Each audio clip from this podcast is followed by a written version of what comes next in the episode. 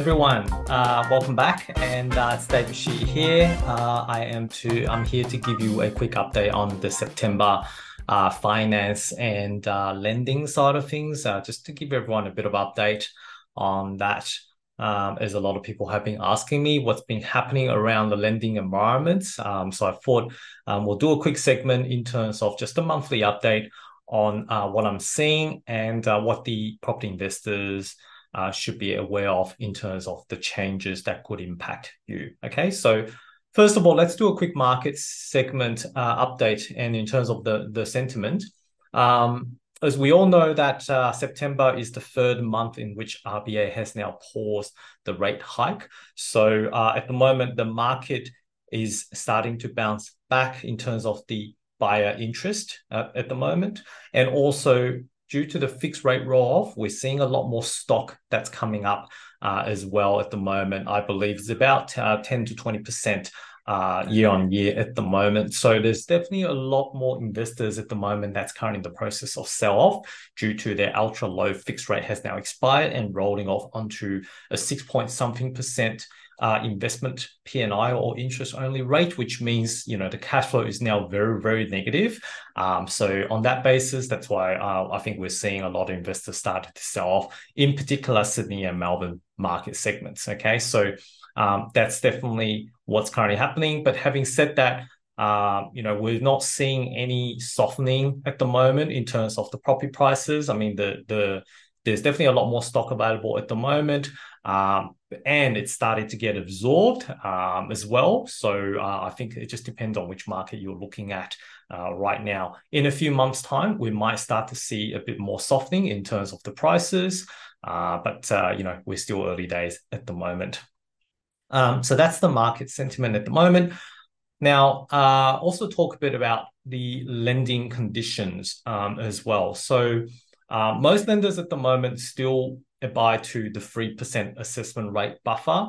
Now, what does that mean? Basically, what that means is if you're looking at purchasing or refinancing, then the bank is actually going to assess you on the interest rate that you're going to get plus 3% on top of that. So let's say, for example, you're owner occupier looking to purchase your first home, and uh, the bank's giving you 6% interest rate uh, on an owner occupier P&I. Uh, and what that means is for your borrowing capacity, they will assess it at 6% plus 3% or 9% in terms of your ability to be able to repay the loan. As you can see, that is a very, very high figure. Um, you know, we are probably if at the peak of the current cycle, if not already at the peak of the current interest rate cycle. So using another 3% on top to me personally doesn't actually make much sense. But anyway, it is what the APRA or the prudential regulator has been instructing the banks or the ADIs to abide to. So unfortunately, they have to stick with this. Um, so so far, that's putting a lot of dent on borrowing capacity. You know, there's still a lot of inquiries in terms of people wanting to buy. However, when they did the servicing check or the borrowing capacity check with me, unfortunately, it's not a favorable result for them. Okay, so purchases still struggling a lot at the moment in terms of borrowing capacity.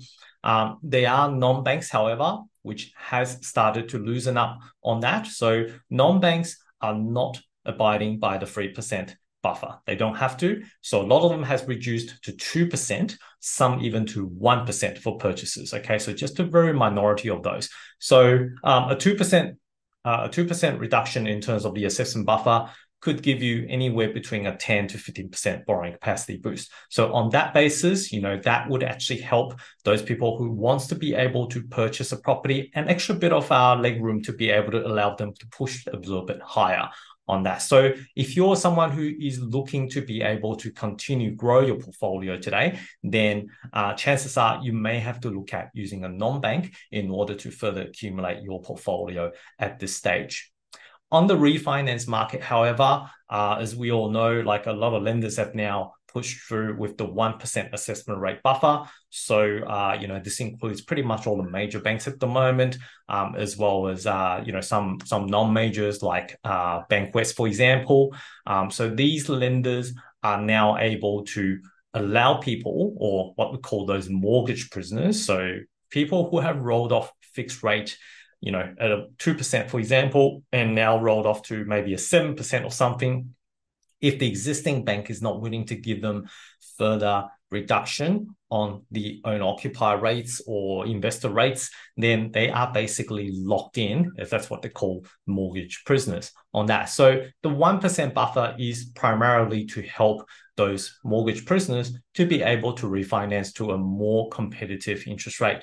Um, and that's why most of the 1% refinance buffer are designed to refinance to a principal and interest repayment. Okay, so on that basis, uh, that's why it is uh, very, very challenging for anyone who want to be able to use the 1% buffer and refinance to interest only, um, especially for investor clients. You know, for example, if you're on a Pepper or Liberty, sometimes it can be very, very challenging to still refinance out of those institutions and back into the majors or non-majors in that sense. So unfortunately, not much good news there, but I guess, you know, uh, as more and more lenders started to loosen up and the more and more lenders start to look for ways to be able to improve borrowing capacity, obviously within the realms of the APRA uh, regulators' uh, realms, then, um, you know, we might see a bit more loosening coming up in the next few months. So far, uh, you know, even the non-banks at the moment is allowing 2% refinance buffer. Um, you know, some of them even allowing 1% as well. So um, you know, it might be worthwhile reviewing it and then see where you're standing at, um, just to get another opinion to see where you stand and how you could further improve on that, especially when we all know right now interest rate is very, very high. So cash flow is definitely taking a hit. So any gains that you can have that is definitely going to help you. Okay. So that's a quick update on the lending conditions. Um, also worth noting, uh, in the last few weeks, what we're seeing now is the major bank has started to drop the fixed rates. And we're talking about one to two years or even three years. Um, you know, we're seeing, I think last couple of weeks, Westpac and, and NAB has already came out reducing the two to three years uh, fixed rate by maybe around the 0.2 to 0.3%. Um, and the ANZ has also announced earlier this week or late last week that they are also reducing their fixed rate for two to three years, etc. as well. So it's all by about 0.2, 0.3%. So we're not talking about a significant drop. And the two to three years fixed rate are still hovering at the moment, still higher than the usual variable rate counter offers, but we're not talking about too much differences now.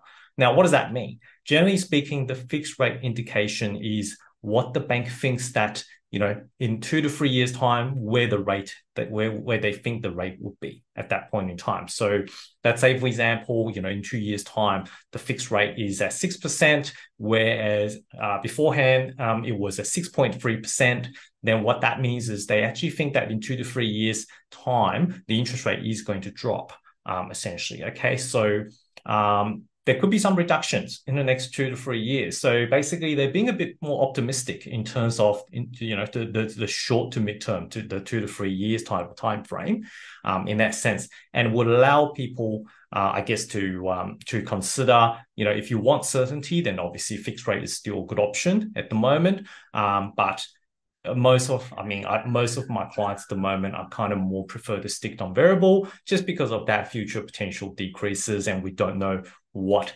that and how quickly that uh, cash rate decrease could be in 2024 or even 2025. So, um, but I thought that was interesting to see that now, uh, you know, the the anticipation is starting to come down in terms of dropping the fixed rate, which means, um, you know, we might be at the peak of the rates already, and uh, there will be a bit more leg room to move, hopefully in the next year or two on the interest rate reductions. So that's pretty much all I want to cover today. So thank you for tuning in. And uh, as always, if you uh, like to hear anything or if you got any questions about what I covered today, feel free to reach out uh, or, or, just basically comment below um, and um, I will address them as I can. Have a wonderful week, guys. Chat to you next time.